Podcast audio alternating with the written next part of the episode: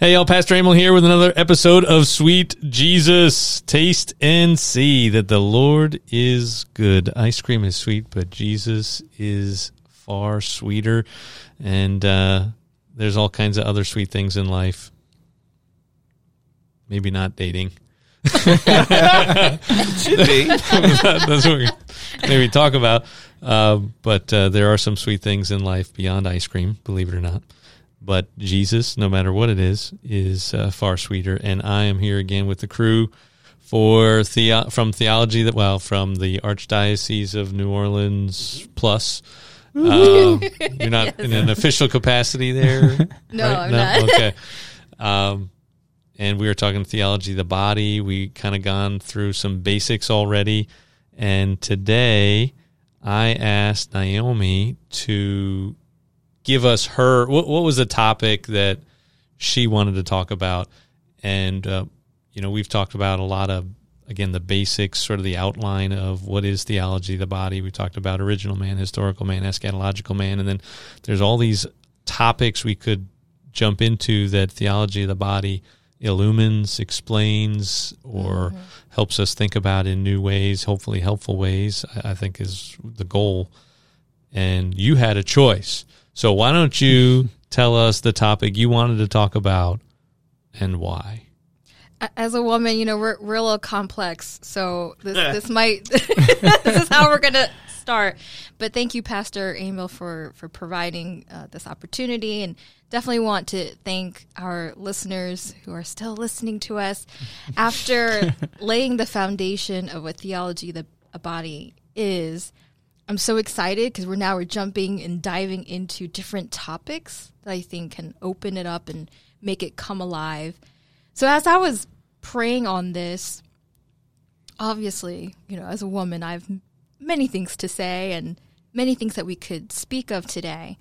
But I'm going to draw from two main experiences that impact me a lot because they mean a lot to me. And so I'm going to briefly set both them of them up and then we're going to let the Holy Spirit guide this conversation because I definitely am excited to hear what my brothers here are going to add to the table and, and just in the mix of all this because it's it's not it's gray you know it's not black and white. It's definitely something that you journey through you process through. So the first thing is my background. I am quote unquote you know the the career woman that society and culture right wants you to aspire to promotes basically teaches our young girls to strive for. And I, I don't want to criticize that completely. I'm not trying to say it's completely wrong or bad. But I did buy into that my happiness is going to come from those women in, in generations past who were not given the opportunities to be educated, to work in these professions in the past because of the limitations that may have been in place then. I am in a I'm born in this postmodern world. I am in a different time and space. I can take advantage of, those- of those things. So I pursued higher education. I, I'm a career woman. I, I work in a profession. All the songs and celebrities, entertainment, everything, right? Everything supports this. Like, you need to be an independent woman. You don't want no man to pay your bills. Like, you don't have to buy me diamonds because you know what? I can buy them myself. I can buy my own house. I'm definitely not going to be that A kept woman. that that housewife Yeah. that's just going to be kept home and, and tending your babies while you get to pursue your own dreams and, and career, all of that. And I thought that was awesome, and I felt awesome in, in the process. But being that career woman, it is not what is cracked up to be. For first and foremost, just kind of actually feeling that tension in real life because I mean there is something absent, meaning I do want a family. I, I do want to be married. I do want to um, cultivate this natural femininity that's in me, but this culture is saying, well, no, to be a woman, you got to make certain sacrifices. So that might be prolonging marriage. That might be not having children. That might be just just really changing around your your priorities and what and and your use of time, right? Um, you might have to spend more time in your career mm-hmm. than at home, right? So you're going to have to spend more money having someone else raise your children. This is kind of as I'm seeing this collide into my world, and then theology, the body, finally enters my life, and it's providing a new vision, which is God's vision of what true femininity and masculinity are supposed to be, who man and who woman were created by by God. So there's that that's what I wanted to kind of bring to the table is sometimes I feel this this culture is confused as to who is woman? Is she the woman who's supposed to be I'm so strong and independent that I don't need to be dependent on another. I don't have to be married and, and agree to that's a construct of society, but maybe it's archaic. You know, yeah. like yeah, yeah, maybe I should just be in a companionship, you know, and, and like right. So there's there's that, and on the the second, let's put the second hat on. It comes to the dating life, um, and I am still single, unmarried. Um, a little bit later in life. Um, and I've just seen how it's just so different. I think from when I listen to other people, like people who I don't know, maybe they're in their 70s or 60s and their stories are so sweet. You know, they they tell you like that person came school. and yeah. pursued them, asked them out, they went on dates, asked them out again, they went on more dates, or sometimes they would have several pursuers back in the I think 50s and 60s. I mean, that was the norm. Yeah, like, dating was just like going out with your friends, basically, and you just happen to meet in the Well, they didn't spot. have the internet, so they didn't have anything else to do. they, made, they actually made face to face contact yeah, and asked right. you out. And they and these men were not afraid, right? If they were like, "I'm interested in Susie, I'm gonna take her out to. The, I want to ask her out and see if she wants to go." They were definitely afraid. but they, they but were, they did it anyway. They, and they did it anyway now in in this time it's it's like i think kind of piggybacking what i was saying before with the the roles of what i guess people think women or men are supposed to be it's like sometimes i feel men are hesitant to ask women out because they feel like women want now they're like this strong independent woman so they want to be like well make that move and and they're not afraid to pursue pursue you. So i think some men want to but they just don't know, like press the brake or pre- press gas. Like they just don't know what to do.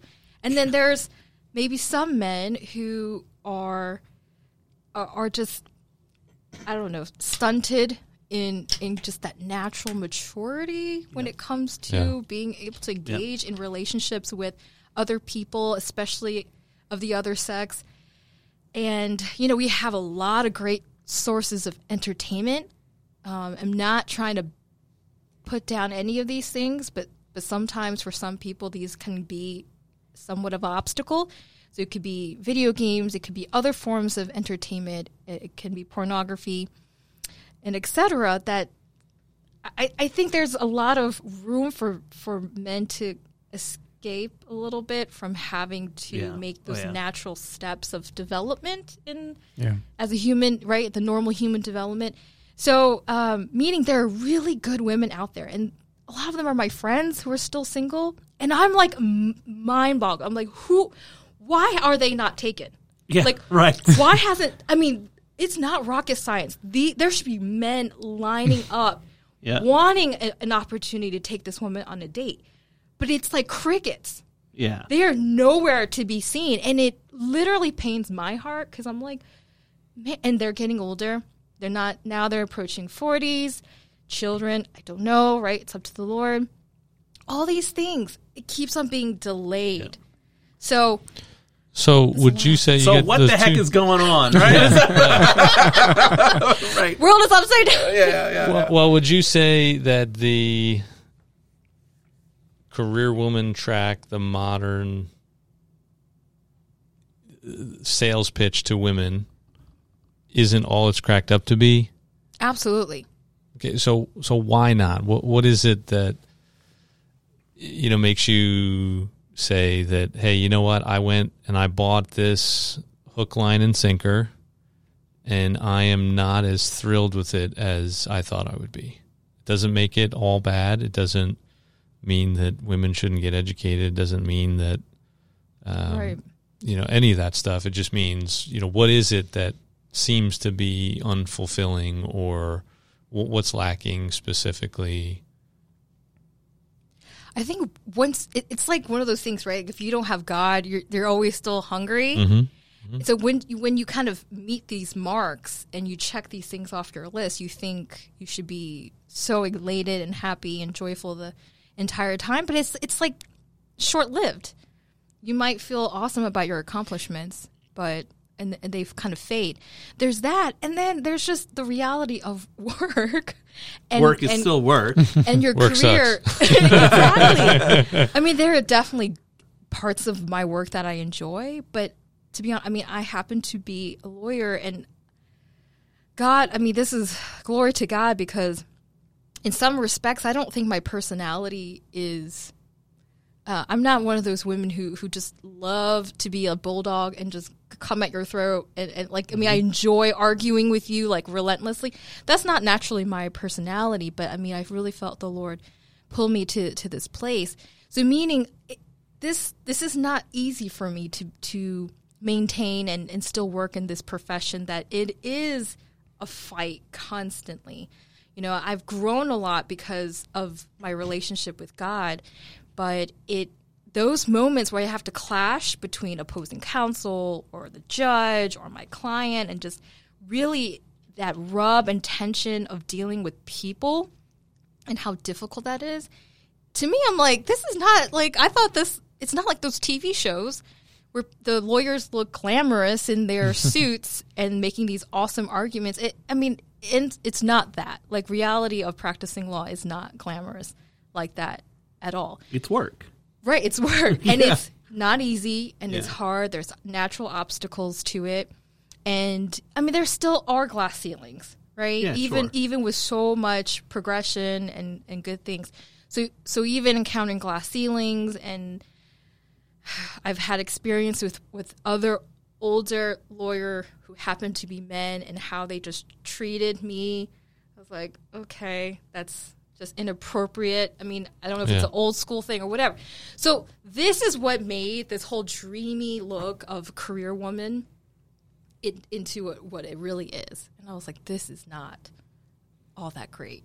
Yeah. I and so my friend and I would we were like totally like someone can I find like I mean just joking can I rich marry a rich man and I'll stay home I'll stay home so I, I mean sometimes on our days where it's hard and you want to give up because you've had a crappy day yeah.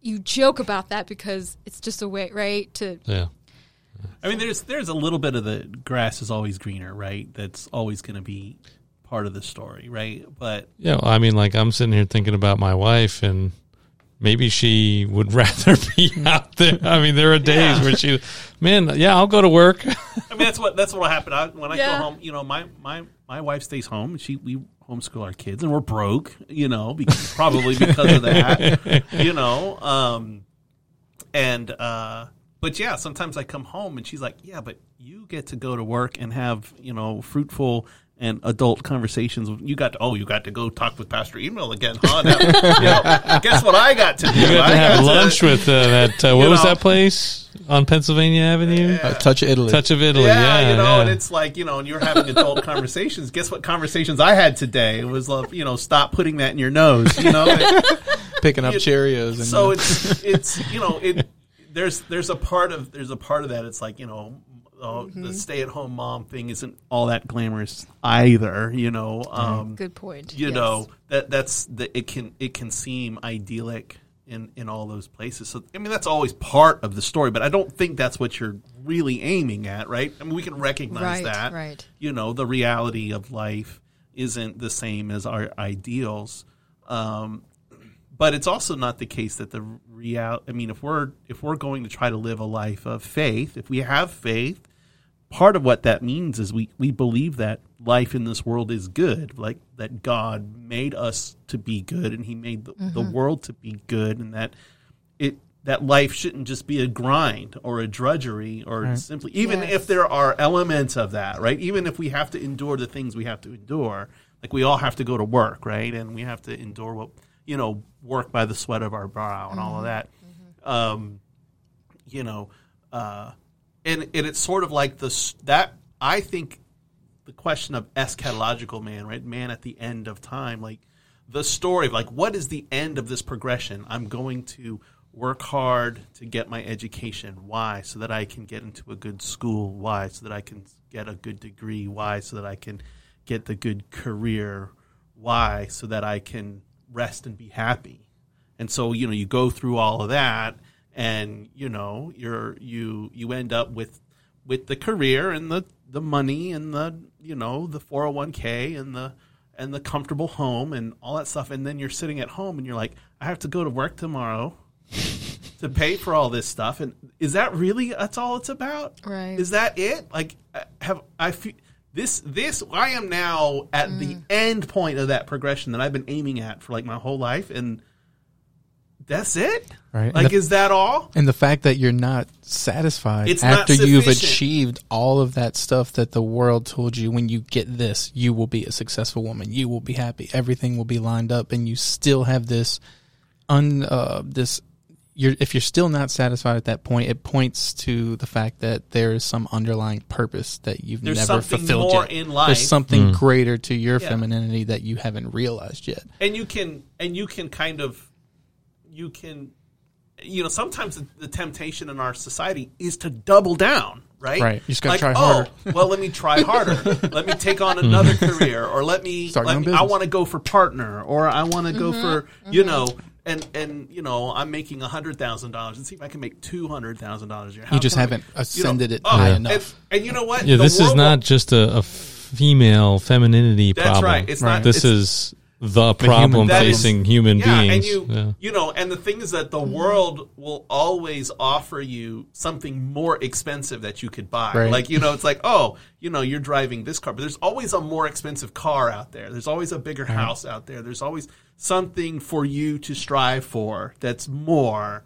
And it's it's always going to offer that to you, and you so so that the goal the goal of this success will always be the little carrot hanging out in front of you that Right. will but Right. at some point you realize what that even that thing i mean it might be nice to have or whatever but that can't be my end or my Right. goal It- like it doesn't I think it doesn't- was- i don't understand what is the purpose of all of this Right. I think it was uh, Right? the actor Jim Carrey that just what you just said. He um he quote. Uh, I There's a where I read viral video about. He yeah. said, "I wish everybody could be rich, successful, live in Hollywood, have everything that they want, so they can realize that." That doesn't make you happy. yeah Yeah. you could just fast forward, get that, and then you're okay. Let's move on now to what's insufficient- really it's important an in life. insufficient end right. right?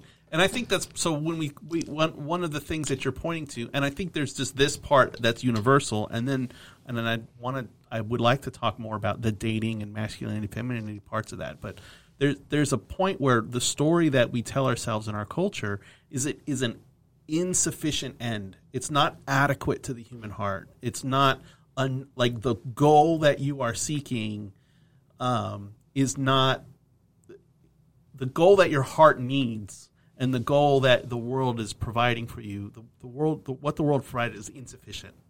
It's just not, the world is just not enough for you. And that's part of the original solitude. Remember, Yep. Adam is Yep. in the world and he's Right. all by himself and he owns the whole world. I mean, you got to think about that. that. That's part of our, our culture, uh, our nature is that we're just like Adam and we have at our fingertips the entire world but it's but he's alone and it's not enough and that's because the lord wanted us to know and what's being recorded in the scriptures is this understanding that the world is not enough for you like the world and, and it's all of its And- yeah, God. And even if you had the opposite, right? If you had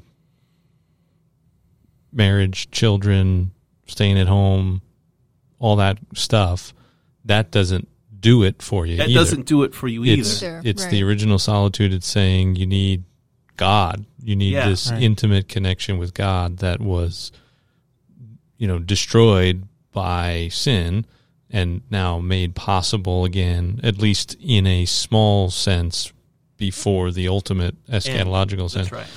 Yeah. Um, but that that that's not. I, I was talking about this this morning. This whole idea of satisfaction. This whole idea, you know, our hearts are restless until they find their rest in in you. Uh, the the disordered loves, right? So you can love all kinds of things, and they can actually be good things that you should love. You just love them in the wrong order. That's Saint Augustine, right? Right. Right. And so, are we loving God first? Because if we don't love God first, well, then it doesn't matter whether it's a career or a family or what. You can mess it up so bad that you love your career over your family and you destroy your family, right? So, Yeah. there's that possibility that if you had a family and a career, like I think that's actually sometimes what happens. Like women are stuck in these careers and doing great things, but then they're trying to also have the family, and they're just exhausted. becomes too Yep. much. and, And- and they're not what i think it's critical to understand that they're that experience is it feels like a uniquely feminine women's experience in the world but that's what men feel too. You know i mean men, men, men, i mean it, it's expressed differently. It has a different like flavor or quality to it from it, but it's the same thing that you have to strive and you have to work for your career you know the career centric guy who's trying to provide for his family or whatever. And you know, and the world is full of these people who are so devoted to their career even if they're in i mean even if you put people in that you know a husband and a father and he's got kids and he's going to work and he's trying to provide for his family he's trying to provide for his kids and what and what's the temptation is to pour yourself into your work and then you have the classic you know absent dad Right. who's think you know he's trying and that's it's because the same because the man and the woman have the same nature right you know we're not different species you know we we have a heart a human heart that is in the image of God that desires to be like God that has the end in God and that end is the same the nature the origin is the same and the end is the same and what makes masculinity and femininity differ is not that they're just like you know, men are from Mars and women are from Venus kind of thing. It's not that. It's there's two modes of being a human being, right? There's two modes, and there's a way in which the human heart has this capacity for the love of God and the love of neighbor, and the the ability to love is the same in the man and the woman. Um, but their difference is what makes them capable of loving one another in the in a unique way that they do. Yeah. But the call, the origin is the same, and the call is the same, and so we end up when we when we kind of squish out of our culture an understanding of the value or dignity of the sexual difference. Um, sometimes what we end up discovering is that we actually have the same experiences. You know, we end up in that kind of same place where the world offers us an end or a purpose or a goal that's insufficient for the human heart, and then we end up working really hard for something that doesn't satisfy us, right? And and then that's what the scriptures tell us, right?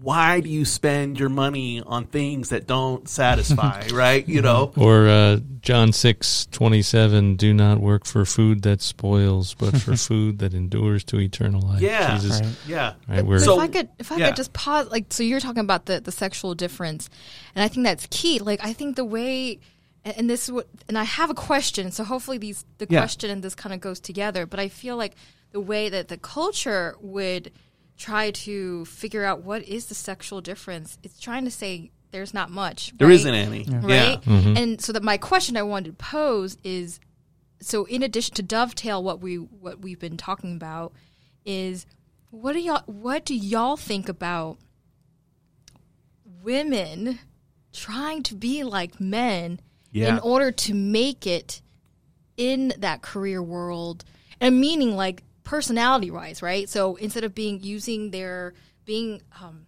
in tune with their femininity that power that's there it's like oh no that's weak right? That that gentleness maybe like that thoughtfulness and that um, all, all those whatever you would call those are to be. They Yeah. there there's a push for no you got to be aggressive. So if you're at a meeting don't and and like the men tend to interrupt. Right, it's known men and tend to interrupt That never happens. a lot. Right, with other I'd like men. to interrupt you right now. Actually, right? And women, Right. it's just kind of like we tend to like, okay, if someone interrupts me, I'm going to stop, right? We don't normally override, but but this is just the different, Yep. the, the little differences between the sex uh, sexual natures or the, the different natures.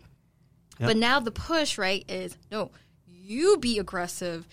Don't let a man. Don't let the man mansplain you. You know, Yeah. there's like right. These are the things that are being taught. So like I and promoted right by other women Yep. to to younger women right. So what what do y'all think about? It's not just you know women now understanding that like work and toil is not what it's cracked up to be, and that it doesn't satisfy. There is that piece that we can both agree upon, but I'm talking about like you know eh, eh, when you're when it's like they're teaching me to be innately someone that I'm not. But Yeah. that is well, the I, way. don't, I don't even think that's just women. As I interrupt you, See, I don't even. the example just happened. it it's well now I can't even say what I was going to say because it's like you you you want to not interrupt people in general as a Christian, like to be respectful, but we live in a world where the only way you can speak is if you to interrupt.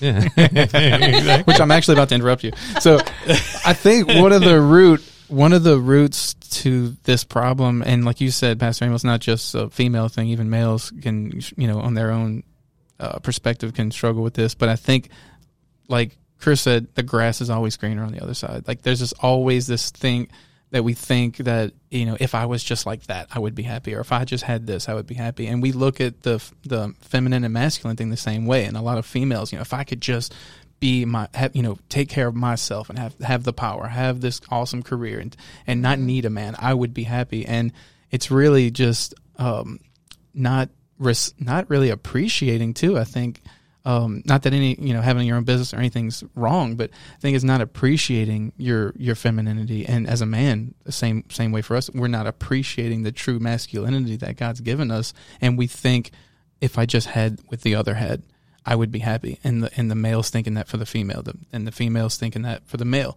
And there's that Jealous. comp there's a jealousy and then there's the the tension between the sexes and um, I brought a quote um, with me so I can remember because it's too long for me to to memorize. But this is um, about that issue is equality and difference willed by God. This is from the catechism of the Catholic Church again so it's another uh, catechism quote. But this is uh, paragraph 369 and 370 and it talks about how you know we are different but that doesn't mean that you know one is greater than the other you know and that's the thing. We we're deceived by that lie of our culture or the lie of the enemy to think that the other person's thing is better. Has the so if i had that i would be over. And really god's saying both of you are awesome. Like i've made you both good and you need to learn who you are who i made you to be and appreciate that. And you wouldn't have this unsatisfied need to always be grasping for the other. But here's um this paragraph 369 man and woman have been created which is to say willed by god on the one hand in perfect equality as human persons on the other in their respective beings as man and woman being man or being woman is a reality which is good and willed by God. Man and woman possess an inalienable dignity which comes to them immediately from God their creator. Man and woman are both with one and the same dignity in the image of God. In their being man and being woman, they are they reflect the creator's wisdom and goodness. In no way is God in man's image. He is neither man nor woman. God is pure spirit, in which there is no place for the difference between the sexes, but their respective perfections of man and woman reflect something of the infinite perfection of God, those of a mother, those of a father, and a husband. So, but I, I like how you know the Catechism's talking here about how those that we are the same as male and female in our nature as humans. We're created in the image uh, of God, so we all have that dignity. We all have that same respect, and in that sense, we're equal. And nobody's saying that a woman is lesser then uh, at least you know according to the, the, the scriptures and theology of the body, we're not saying that that a man is over a woman or that a woman is over a man or anything like that. It's we're equally in God's image and therefore have equal dignity as a human person. And that's beautiful. And we share that and we're on the same level as that. And God looks upon us as his children, father to um to his, his sons and daughters. Right. But in our respective differences, we are complementary. We we have these different attributes and qualities. And what's cool about this this quote right here is they talked about how in our differences we are really just little mirror reflections of different aspects of God and how even though it's in a in an imperfect way because we're human so we're limited and it's not infinite but the things that make a man cool that that's a man mm-hmm. thing that's reflected from God. Like that's how God is in those ways. And the things that women have that motherliness that tenderness that strength that they can endure pain like beyond what we could ever endure. Like all those different things the the tenderness the things you think of when you think of real femininity that is actually aspects of God and it's not and, and again they said god's neither a man or a woman he's be, you know he's pure spirit and he's beyond that type of thing but um and but still he all those reflections are just reflections of god and and we need not to you know compete about that but but really appreciate our reflections that we contain within our masculinity as men and females So, thing. what?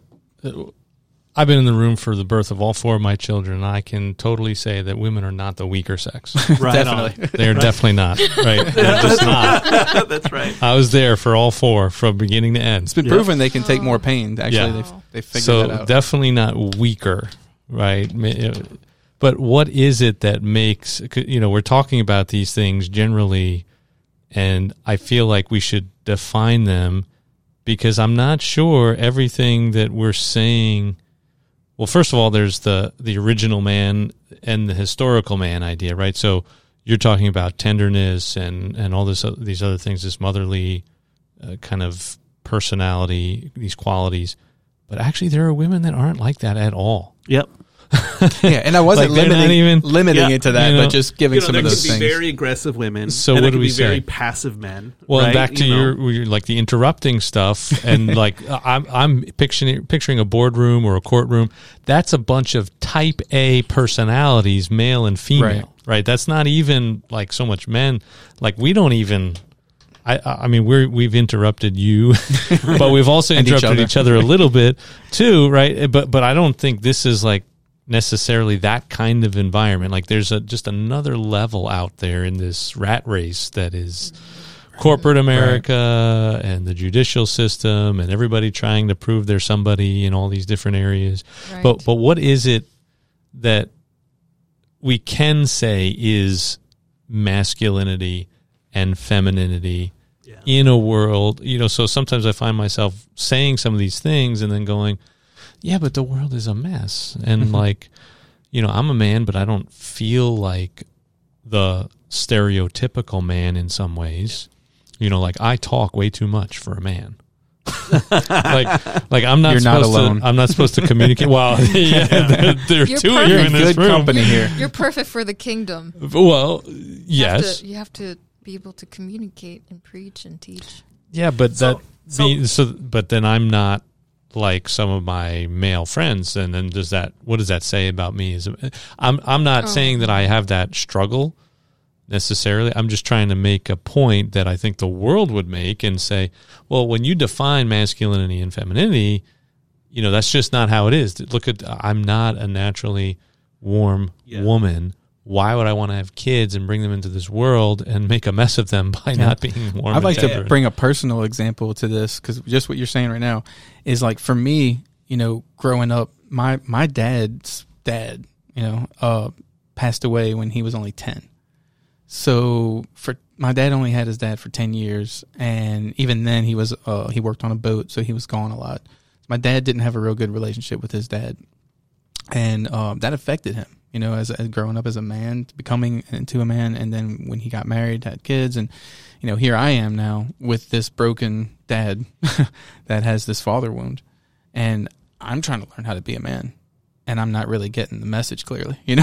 so it's not being passed down to me. So I'm left with this this sort of um, father wound, even though my dad was present and he was the best he could be. Um, didn't really know what that meant to be a, a, real father, and I didn't have my dad. We didn't go on fishing trips and you know work on cars and all that kind of stuff that the typical you know father son thing.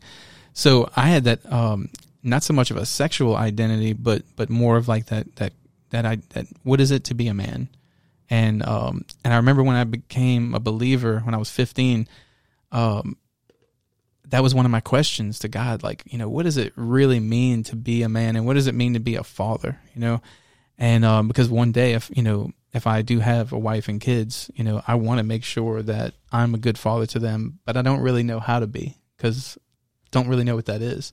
So one thing, one thing that God um, showed me was that He's the perfect father. And he is he said, I'm going to be a father to you and I'm going to teach you everything you need to know about that. And whatever you was lacking in your life with your experience with your dad, I'm going to fill in that that role and I'm going to teach you. I'm going to take you one step at a time through life and through these experiences. And that's a way that I can uh, reflect that that masculinity is by looking at some of those masculine elements in God, and that one of those things, like they mentioned in the quote, is his fatherhood.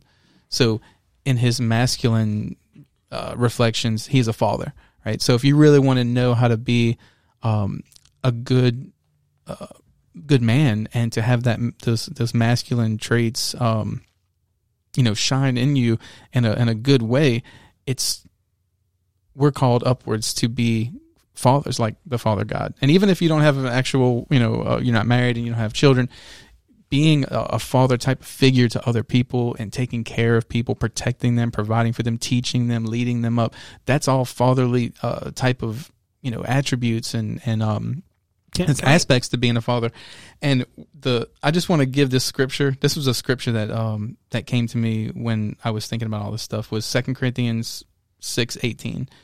He says, And I will be a father to you, and you shall be my sons and daughters, says the Lord Almighty. So again, where maybe you don't even know what that means to be a father or to have that father figure, um, and that's a part of masculinity, or it, same, you know, God can be that for you, and you know, simultaneously, um, God is he's he's he has both of those um, aspects. So if you're a female and you don't really know how to be a maybe your mother was not there in your life. Maybe your mother was a, a, really bad mom.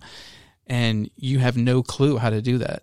And you are trying to get in touch with that part of your femininity god has those qualities of that awesome mom right like he is and even in the old testament they have scriptures about that about um, i think it's in the proverbs or psalms talks about um, God being like a mother to, to the tenderness of the mother to the children, things like that. So there are those, uh, even though God is neither male or female, there are those feminine aspects, and you can learn about how to be a better mother through God's motherly attributes, if that makes any sense. Um, and I think that that God can be that for you and teach you how to be um, a mother or a father, and also to grow in your strength as a male or female.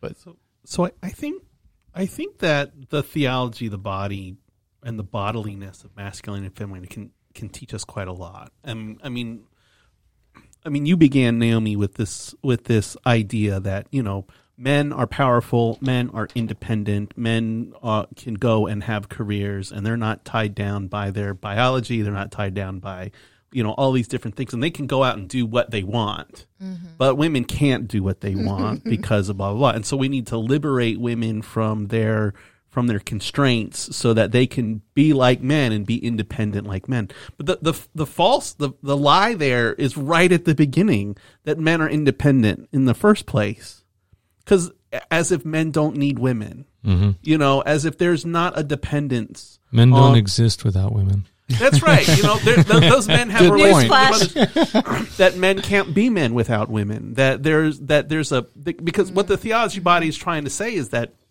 whatever power a man has, whatever gifts he has, whatever strengths he has, whatever whatever um, aggression he has, or whatever. One of the things that Adam learns through exercising his power in the world by naming the animals, right, is that he's alone and that's a problem and that's not good right yeah. and it's not until the woman appears that he goes this at last is bone of my bone, flesh of my flesh. This at last makes sense of who I am. This at last gives an order or a direction or a purpose or a reason why I have power and strength and all of these things, right? And so Eve is the one who taught Adam what it, what was his what was the point of him. Right. It's the Right? women who draw that out of me. That's right. And so the idea that and and you know, men know this even if it's difficult to articulate. Men know how much they need like men in marriages that are re, you know reasonably healthy. No I'm I'm not talking about perfect marriages here. I'm talking about you know reasonably stable marriages, reasonably happy. They they're I don't know how I could be myself without you. Like you, you, you, you, you show me the right way. You help me to understand what I'm supposed to do. You, you know, I go to work and I get betrayed and I get hammered and I get beat up and there's someone I come home to, right? And that that's a home for me. That's a place where I can share like you know you had a bad day can i make you a cocktail you're like oh thank god for you you know you know um and there's a place where there's a place where i can come home to and where i can be where i can be myself around that i can embrace that i can hold and i need that because without that home the I, it's not clear why i'm at work right? It's not clear hmm. what is the purpose of my climbing the ladder and doing the work. And, Oh, you yeah. know, but when I have my wife who I love, I, I love her, and I have my family who I care for,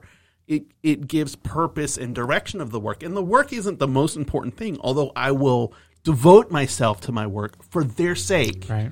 You know, so what ends up mm-hmm. happening is married men become better workers, mm-hmm. not because they're trying to advance their power, but because they're they have responsibilities now that they want to fulfill.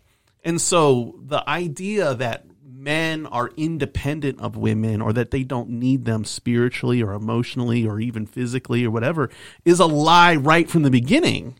Mm. You know, right. and then and then Wow. you and then you and then you say, "Oh, between men and women, the dominant way, the best way to understand the relationship between men and women is who has power and who can exercise power. And then what you try to do, invest more power into the woman to make her equal to the men. It's like a lie from the beginning. Well, that's the independence is the American myth.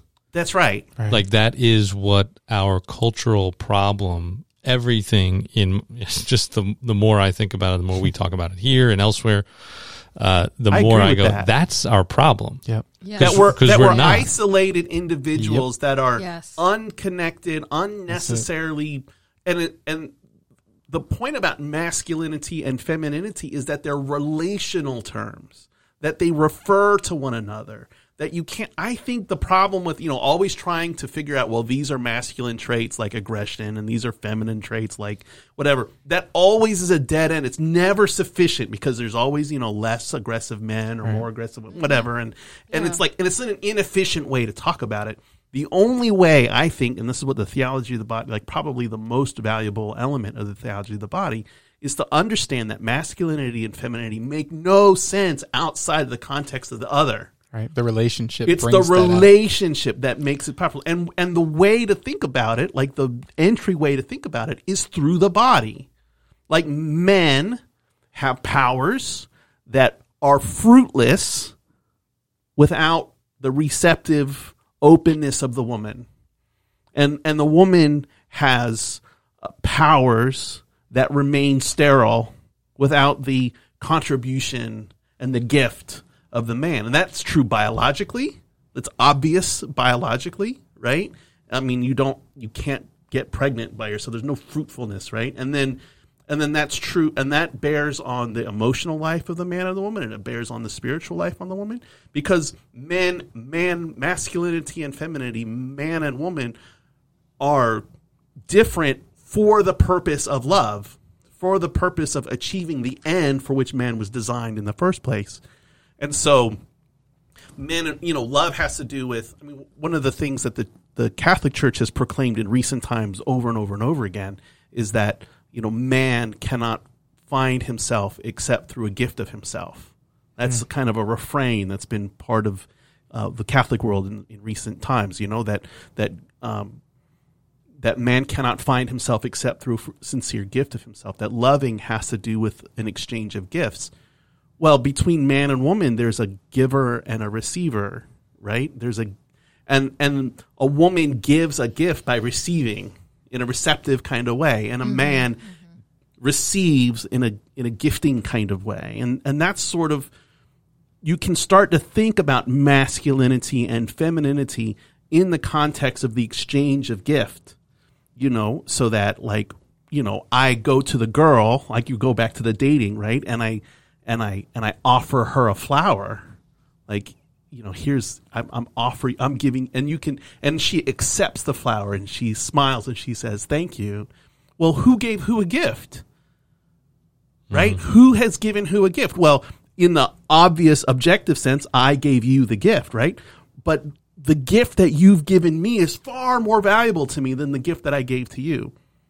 And that's true of your experience of me like you've given like all you did was smile. But that for me that va- that smile is way more mm. valuable than the flower. Mm-hmm. And for you the flower is way more valuable than the mm-hmm. smile. Mm-hmm. And so what happens is between the giver and the receiver I mean, I gave you a gift, and it's not like I gave you I gave you a dollar, now you give me a burger. It's not a transaction. It's not a a tit for that tat, right? It's like, oh, now you owe me something because I gave you a flower. No, I, you don't owe me anything because you've already I've already received It's more than I've given.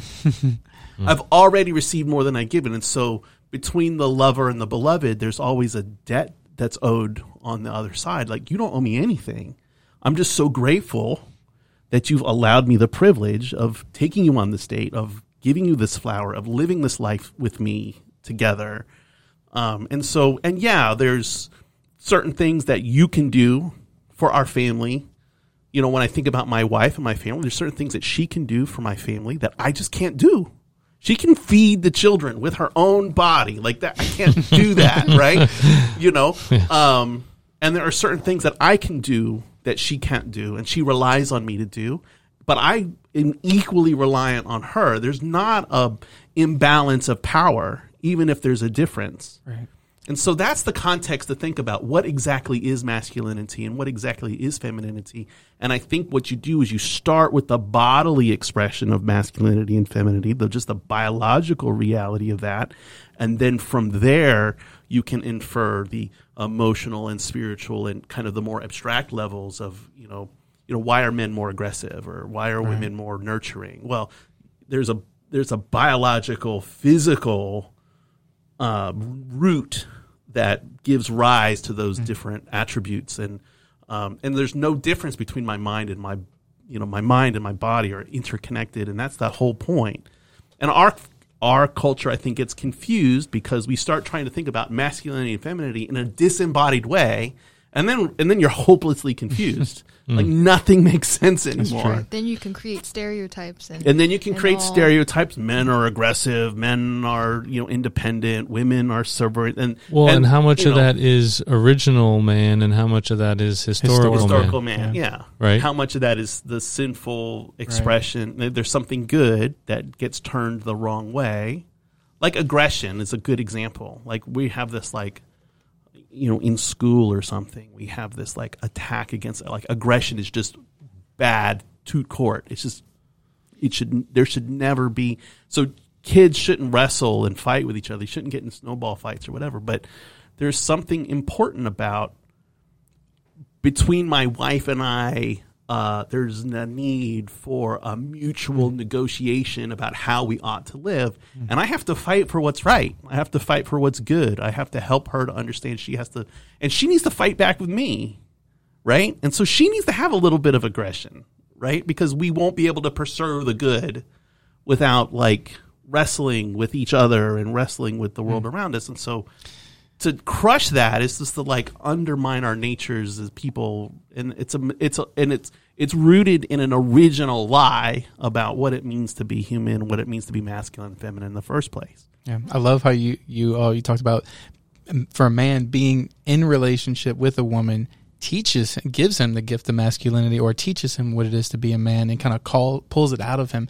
And I I think about myself because. I mean, in all honesty, open confession, I'm a scaredy cat. I'm like, I'm, I'm afraid of everything. But, but when my wife hears a noise at night, And I remember when I first got married and, and that's this first incident happened, you know, she heard something and she's like, Oh, what is that? Go check it out.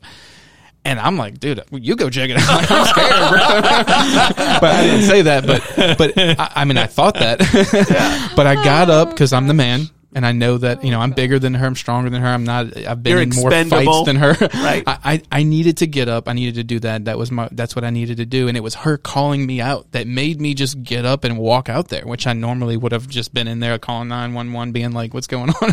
but I went out and I checked it out. And, and I, you know, it wound up being just the cat or something. and but you discover a capacity that you didn't Dude, know was there. exactly. Yeah. She called the man out of me, you know. And I remember as well being working, you know, really hard physical labor jobs, just being out there sweating with big pipes on my shoulder and dirty, and just thinking, God, like I would never choose to do this if it wasn't for those beautiful kids at home right now who need me and need money. Yep. You know, and it's like it call they call it out of you.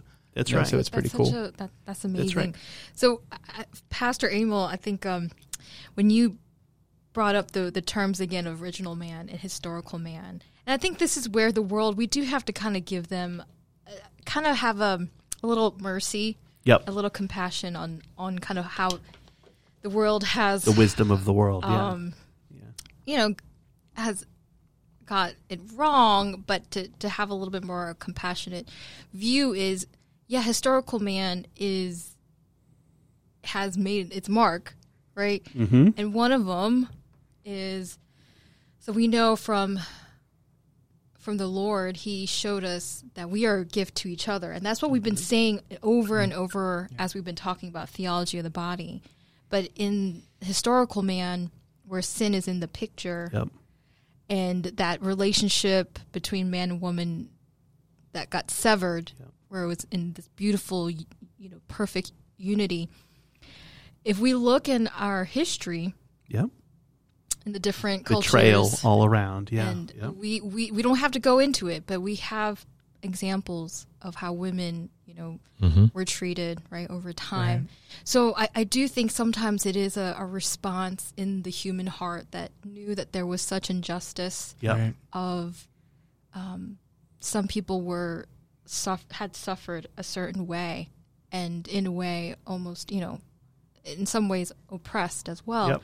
So I think it's it's a it's a kind of rigorous and a, and a huge kind of um, Yeah. tsunami of a reaction Yeah. to, to that. Yep.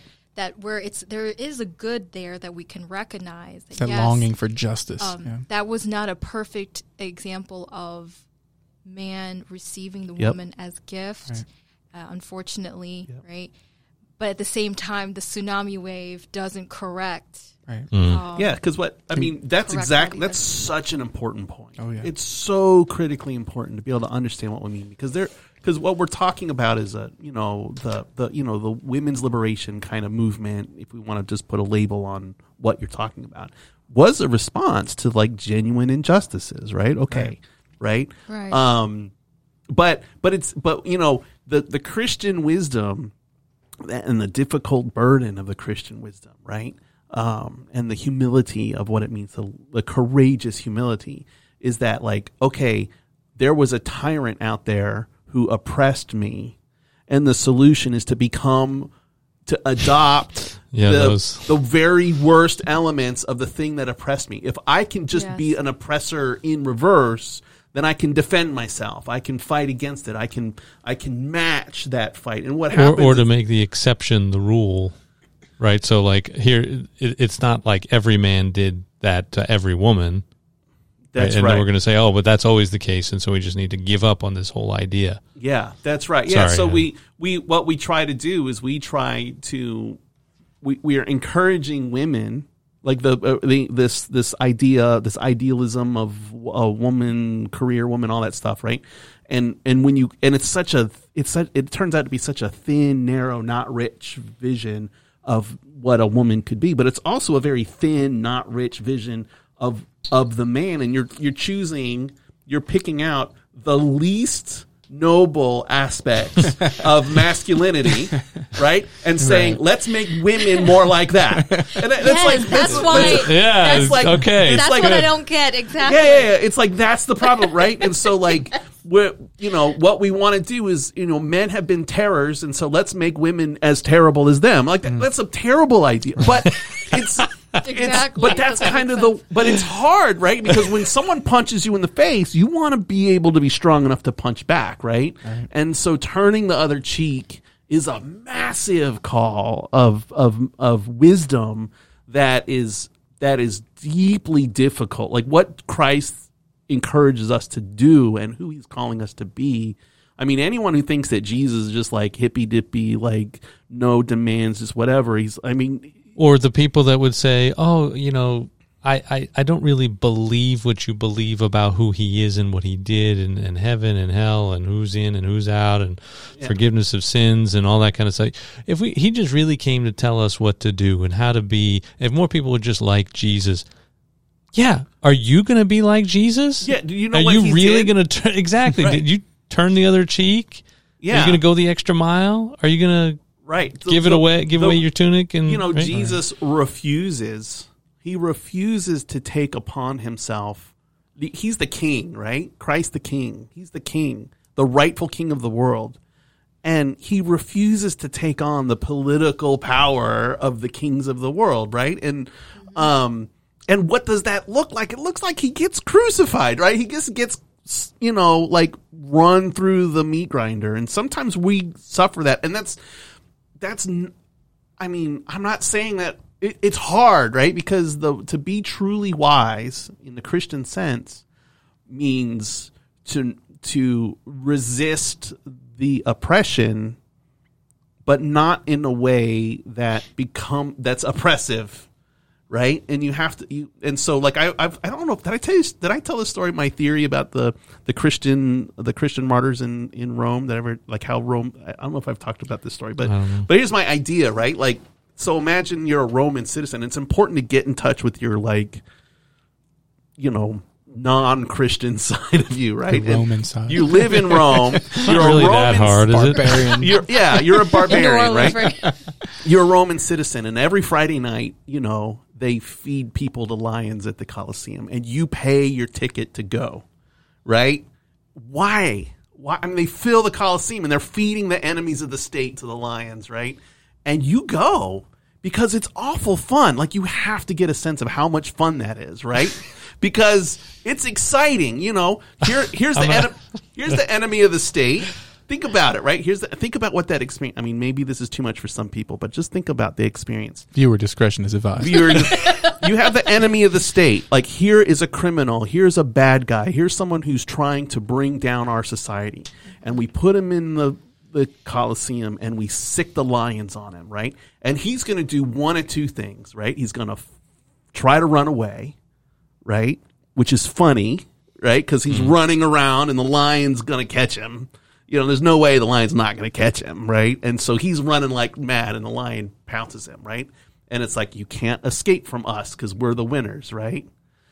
Or you get some big thuggy guy in there who thinks he can fight a lion, which is also funny, right? Because the guy's going to stand his ground and he might get one lick into the lion that just makes the lion mad and he's gone, right? And it's and there's and there's sort of a and it's like when you go to the football team and your football team wins, you feel like you've won.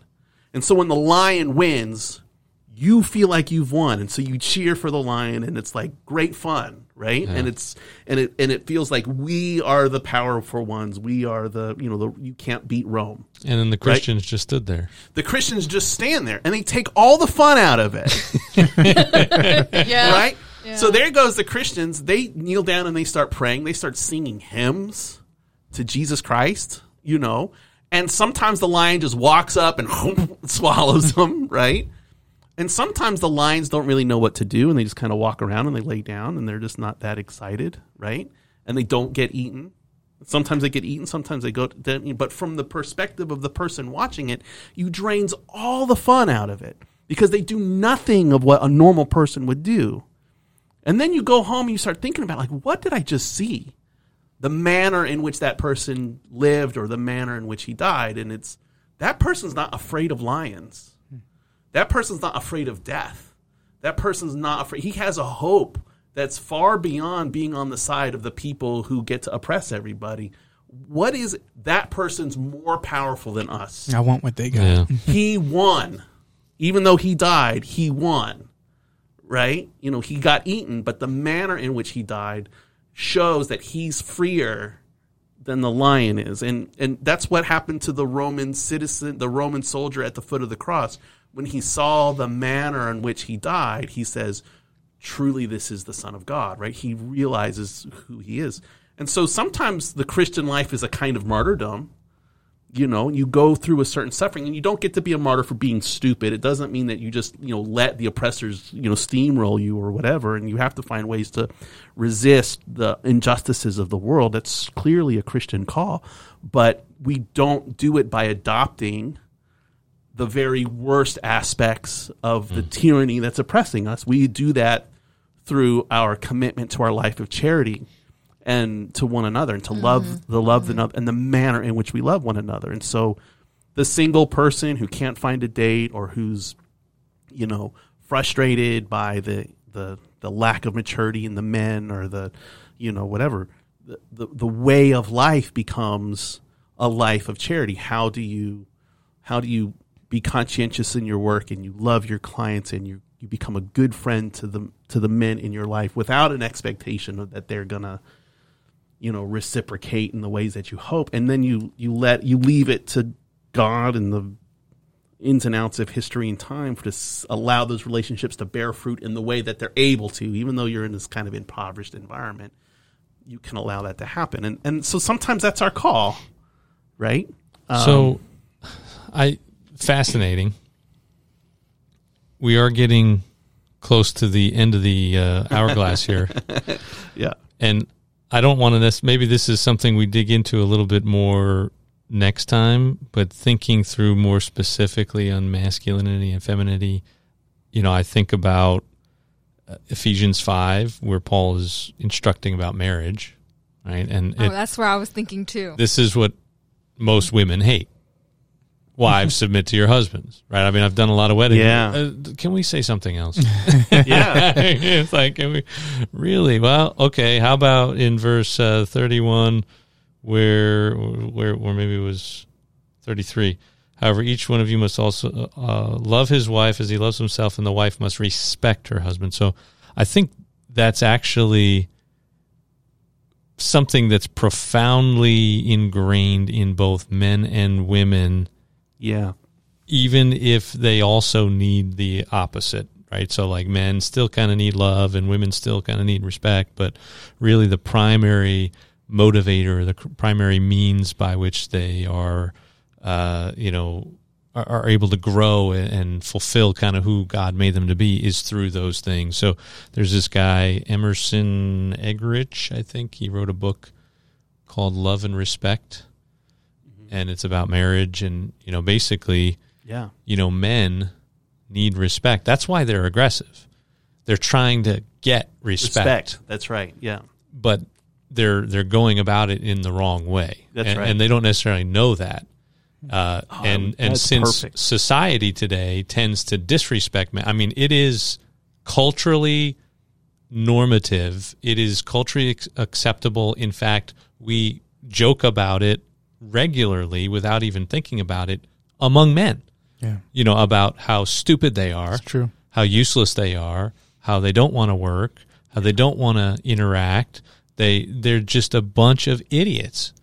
And if this is the message about Or they're who we tyrants. believe, yeah, or or they're tyrants, but yeah Neanderthals. the uh, uh, yeah Yep. yeah so so they don't deserve respect either way either way that's is what right. we're saying. Yep. And and we've been doing this for generations now yeah more more than one generation, and we wonder why there are all these guys at 35 years old sleeping in their parents' basement playing video games all day and watching porn. because they don't want to become men who are the bane of the cultural experience. And right? and there's a series of videos I just saw, short three minute videos from Focus on the Family about uh, how this guy Emerson Eggerich has now got a book, I guess, about respecting your son. You know, so so here's now a recognition of, and I haven't bought the book, I haven't read the book, I, I haven't dug very deep into it, but I remember the first book. and, and recognizing in the, through this conversation sort of the idea that this is a male need for respect, and he's now encouraging moms to respect their sons, whether or not they deserve it. Yeah. Hmm. Just like you know Ephesians five, men love your wives whether or not they deserve it. So so men need respect, but then also you know, and and she he spends a little bit of time saying, "Wives, submit yourselves to your own husbands as you do to the Lord. For the husband uh, is the head of the wife, as Christ is the head of the church, his body, of which he is the Savior." Uh, now, as the church submits to Christ, so also wives should submit to their husbands. So we got a few verses there. Now, let's preface this, I guess, add this. Verse 21 says, Submit to one another out of reverence for Christ. So that's the context of this whole passage. But then the next, like six verses, he's explaining what it is for a husband uh, to love his wife. And As Christ loves the church. yes. Exactly. It- Love your wives just as Christ loved the church and gave himself up for her. So, a man, our role as men is to fulfill Christ. uh, uh, John 15. Greater love has no one than this, that someone lay down their life for their friends in that context, but for your spouse, for everyone. Like, that's actually. That's masculinity. We're not That's it. supposed to be doormats that everyone's bowling over. We're supposed to do that in an honorable way, living for the other. Love is a verb, it's not a feeling the way it's been uh, dramatized in our in our culture. The, the I know we're really and maybe we should take this up because I think this pra- passage Yes. is beautifully Yes, this important. But just one little nugget about that is that the respect that the wife offers to her husband is a kind of permission to allow him to give himself over to her. Right? You have to give him space. You have to, you know, can I will you give me the honor of allowing me to die for you? And she says, "Yes, you may." Right? but It- not a not a demand. not a demand. You you know the finger in the right? face. She, so the kind of- respect has to do with the permission, the permission to give the husband the space to love her in the way that he loves her, and that's what that's what the respect or the submission is part. So there's a there's a like he needs that permission, right? And and she and he, and she needs that gift. But And I, it's, I think it's it's, beautiful. not just marriage either. It's That's it's right. everywhere. It's you know I think about as a man, I have to keep in mind respecting other men Yeah. if I don't want to get myself into deep. You know, and as a woman in the world, yeah. I think the way that men uh, act inappropriately with you is still kind of this hidden uh, anxiety or this hidden yearning for respect. Yeah. Right? That's why they did all that. You're you're a threat to their respect. they they don't maybe think of it that way, uh, and and you can be respectful as a woman in a way that is, I think, godly, but it doesn't mean you have to give up a career and all this other kind of stuff, and That's it doesn't mean you have to tolerate injustice and all that other. And and you, I, uh, Naomi, there are several times where I've noticed just like, wow, she's like really respectful, for, and and I haven't really done anything to earn that respect. She's just she gets It's a it. gift. She It's a gets gift. it, Right. and um, Thank you. my wife is actually very good at that too, but doesn't mean she's always good at it. But it also means that I'm not always loving in the way that I should be laying down my life, and that's the historical man. That's how. Uh, but That's good uh, as far as like if you want to know how to be a good husband, you know, just like if you want to know how to good, be a good father, look at the Father God. If you want to know how to be a good husband, look at Christ who laid his life down for the church. But um, I think one of the things, and uh, this is my last thing, and I'm gonna, I know we got to get out of here. But you had, we all keep talking about it and jumping around it, but not really getting into it. And this is quick. Um, one of the big obstacles to all of this stuff with you know uh, men especially you know not rising up to the occasion to be real men and having that that fear and just kind of like staying in the basement type of thing until they're 40 or whatever and not you know being afraid to ask people i think a big part of it is technology and the way we live nowadays online constantly and everything is a social media everything is an app. And these uh, especially the younger generation like you know i guess 30 and down like these people their whole lives were raised on nothing but internet stuff. So they that's how they uh, engage with their friends. That's how they have a social life is through, you know, Snapchat and Twitter and whatever, TikTok, all these other things they got, YouTube. That's the only way they know how to relate to other people. So they're always behind that screen of that, that kind of security of the, the, the security blanket of the screen. So when they get in real life, it's terrifying. These people are totally anxious. Social anxiety is out of control nowadays with these younger people, especially because that's all they know. They don't know. You know how hard my son was talking to me about this one time recently about how hard it is for him to have the courage to just talk to a girl at youth group or something, you know, because he's usually not talking face to face. Yeah. It's always behind an app or behind a, a text or something. So to get face to face has a lot of courage involved. But I encourage him to to do that. And that's why I hmm. bring my kids to physical things in real life and not always just stay home and be on all these, you know, devices. Like you need to go out there, you know, get involved with sports, get involved with the youth group, get them into, you know, being in real life because if all they know is the security blanket, they're going to be they're going to grow up and not be real men and real women. They need to be able to have those social interactions and I think that's part of the big part of the breakdown. And Naomi, you had said uh, earlier something like, "Oh, and they they asked them out, and they weren't afraid. Oh, they were always afraid, right. Uh, but they had courage. You know, they were they were taught to be courageous, to be men, to take risks, to set themselves aside for bold endeavors like asking out the you know the girl that was Right. you know, um, and I think that what you're talking about with technology, Gary, that makes men more or or young men and boys feel more likely to feel foolish Right. which will lead to disrespect which makes them more likely to not try Right. Yep. Insecurity and so that, yeah. they they hang out in the basement and then there's all kinds of other things that make it real easy for them to get their get their needs bodily met. needs met And right pornography is through the roof, and and, and Yeah. in Japan, we talked about Japan before the show about how their culture Yeah, is completely just uh, Sexless. crisis because everybody's got robots and dolls and porn and these little shops you go to just to have somebody to hang out with you and pretend to be your girlfriend for the night. It's like there's no real relationships Wow, I didn't anymore. get that from, I mean, from the, the links I saw. yeah, I mean, I watched I watched Gary a, knows some things. a things. huge documentary about this the other day, but it's like they're in a legit crisis, Crisis, that the yeah. whole re- Western world is headed towards if we don't have some kind of a major shift, which Yeah. doesn't look like it's happening. No. unfortunately. So Naomi, you got us started. You got us started real well, and and we were like as quiet as I think we've ever been, and then we weren't. And so, would you like to wrap it up? You, you know, like final thoughts. Uh, you know, anything you've heard, anything you want to set straight in us uh, men in as respectful a way as possible because our egos are very uh, very fragile men just remember that This is why I'm here.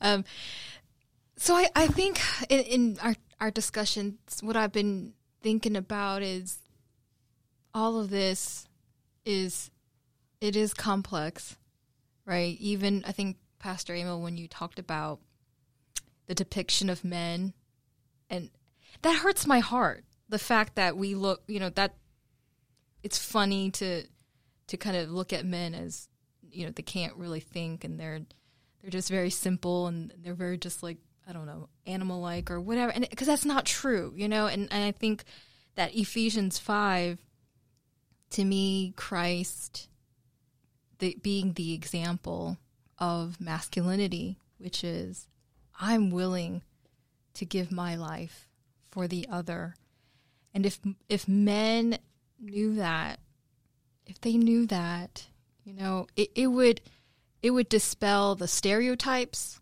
of men and the false, I think, uh, degrading of men as well, and it would really tap into their true identity. And I think, right, that's why we're here. That's what we hope for. That's what the kingdom building is about. Is is to build these young boys to to young guys to to, to men and then to more mature men to um, live with that identity of who they are because when that's out of balance and they don't know that then you have the I guess the the repercussions of that is kind of some of what I've experienced of you know dating life is such an unknown and nebulous thing these days, and and in the career world as well, just kind of that interaction between man and woman and not knowing how I'm supposed to be. Um, you kind of collide with those type of things. But I know we didn't really talk about femininity, and maybe that's for another episode. It'll that'll be more relevant. But um, We clearly didn't have trouble talking this time. but this was a beautiful conversation, and I, and I really, my goodness, Much- I, much I needed. received so much. Well, I thank, thank you so for much. bringing it Yes, up thank and you. putting it, you know, drawing us towards experience. Again, Right. the woman bringing Yeah. out the male, bringing out you the know. masculine. really, really is helpful. So thank you. yes, thank you. And the Yeah. last thing I will say, thank you for that. And that this ultimately, right, comes from God, our Father, because in asking, I mean, this is kind of a all a trickle effect. You know, Pastor Emil reaching out to me and giving me the floor, and really, I mean, I took that honestly as a TOB moment. I was like, this is a person where he sees the gift of the other, and he wants to make this space for this person, right? Give her this opportunity. And I, I saw it in that TOB lens, and I, I was so grateful by that. But ultimately, this is coming from God our Father. So again, we're, mm. we're receiving this, right, from Him. And I don't get that right all the time. But I, I did have a situation at one point. I don't know. I guess I could say it fast. Let's see. I, the clock is ticking. Crazy, crazy situation between two families. You know, teenage pregnancy, and what are we going to do about this? And are we going to make him get married? Are we not going to get him make him get married? And you know, a lot of pride, Christian church going families, right? Yeah. and uh, their pastor and their pastor's wife showed up unexpectedly with them into my office with you know i didn't realize that whole thing was going to happen i guess i should have and i'm trying everything like i've said this i said that i you know all as we're just trying to talk through this i'm trying to listen and and then at the very end i realized the wife of the pastor had hardly said a word. I, I don't think she even spoke the entire time. And I said something like, you know, I do a lot of talking, and, and I at some point realized that the quietest person in the room is the one that's actually paying attention the best and has the most important things to say. What do you have to say? She spoke for I don't. She said like ten words, and the whole thing was over, and we walked out. I was like, well, what was I waiting for? Exactly. Sometimes you just got to create that space. Uh, yeah. So, So th- this wasn't quite that fast, but It wasn't 10 words. Wasn't 10 words, but it was good. It was great to be with you. Uh, looking forward to next time. Y'all make sure you like, share, subscribe, comment, all that stuff, and uh, spread the word. If uh, you got any questions, Jesus is sweeter at gmail.com, and I'll try and bring those up. God bless you. Catch up with you real soon. Taste and see that the Lord is good. Ice cream is sweet. Jesus is sweeter.